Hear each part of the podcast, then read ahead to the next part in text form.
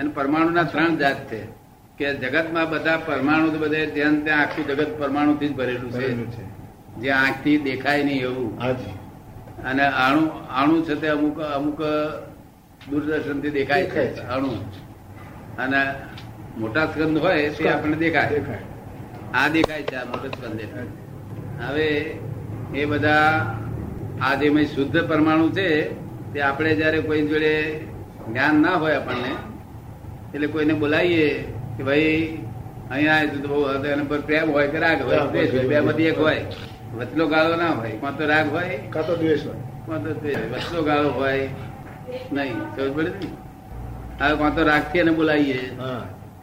એટલે જયારે રાગથી બોલાયો કે તરત જ પરમાણુ ખેંચાય અંદર. અંદર પરમાણુ ખેંચાય. અને અંદર રાગના પરમાણુ અંદર ફિટ થાય.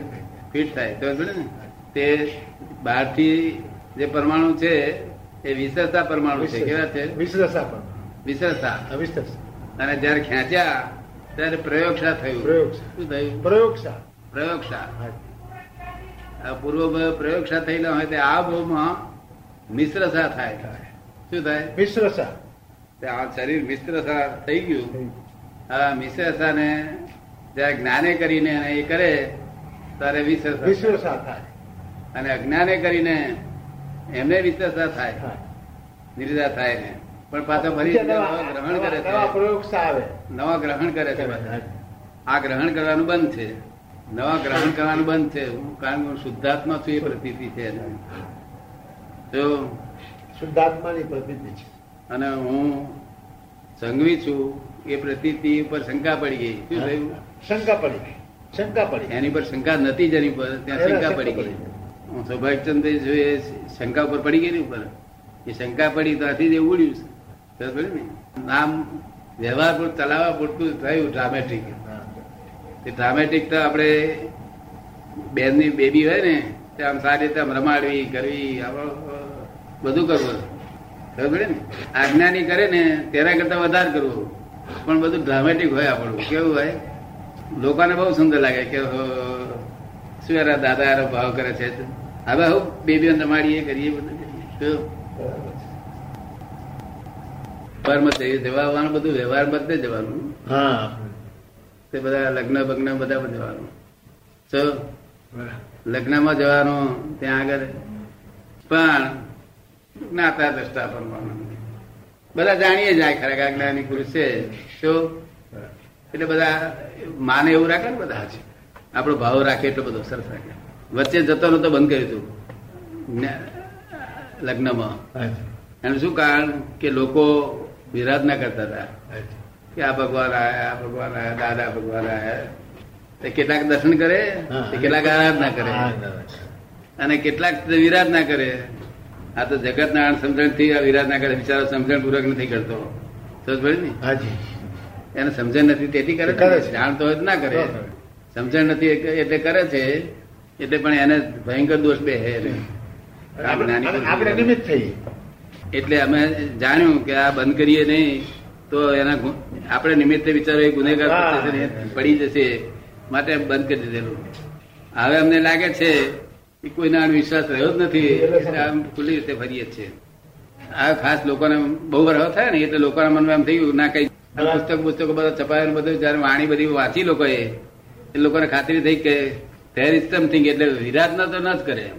વિરાધના તો ન જ કરે. મૌન રહે છે એટલે. આ પબ્લિક કર્યું આવે નહીં તો પબ્લિકમાં નતા કરતા. બહુ ગુપ્ત રાખેલું સામાન્ય દ્રષ્ટિભેદ છે બિચારા એને ખબર નથી. ખબર ના હોય ને ગુનો બધે ચલાવવાનું? આ પબ્લિક ટ્રસ્ટ છે.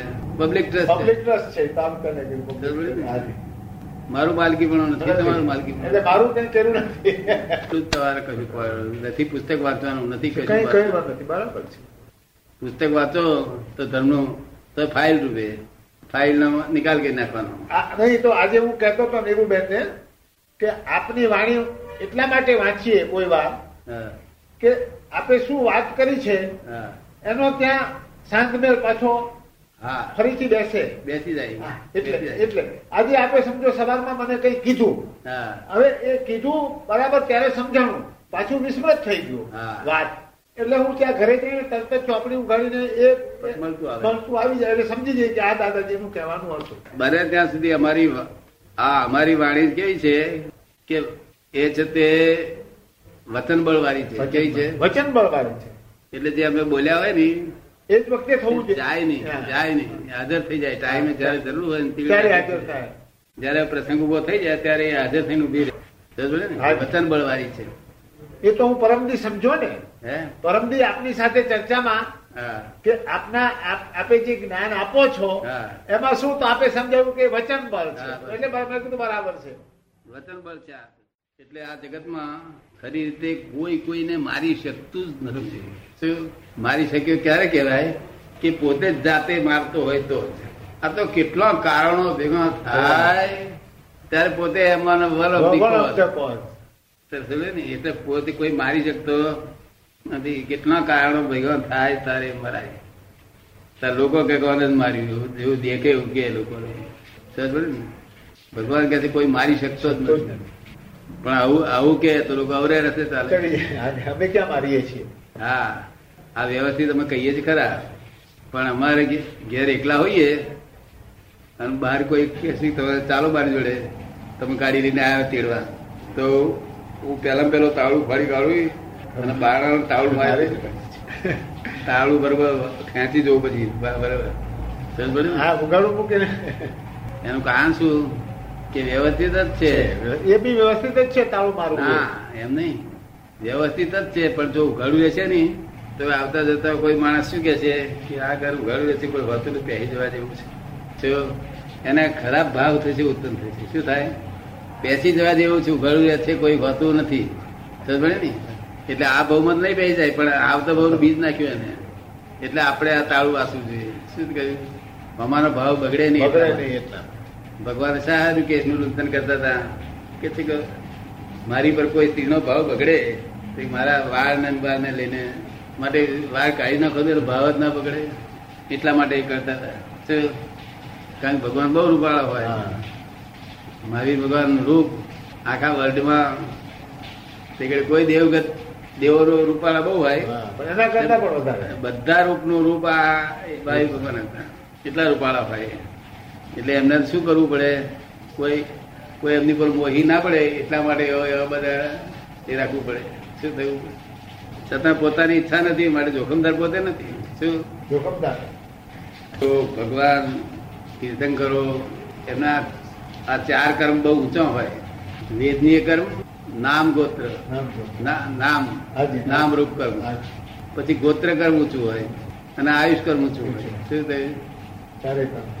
એટલે ગોત્ર કર્મ ઊંચું કેવું કે લોક પૂજ્ય હોય? લોક પૂજ્ય હોય. આ લોક પૂજ્ય તો આ ફોજદારે હોય છે તેને લોકો કરે છે. નહીં? પણ પછી જાય દે. અને આ જ્ઞાની પુરુષની પાસે પાસેથી જજે કરે. જુએ કે ના જુએ કઈ પડે ના. હું ઘણા ખરા ઊંઘી જઉં છું ને તો વડોદરે તે લોકો એમને ઊંઘી ગયો લોકો દર્શન કરી.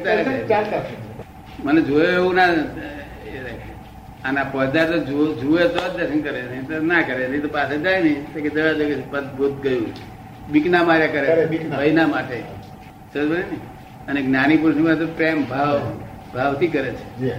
એટલે લોક પૂજ્ય કે હોય પછી નામ કર્મ બહુ ઊંચું હોય યશ કર્મ બહુ ઊંચું હોય યશ કર્મ એટલે આમ તો આથડા કામ થઈ જાય પેલા. શું થાય? એટલે લોકો કે તમે દાદાજી આમ કર્યું આમ કર્યું.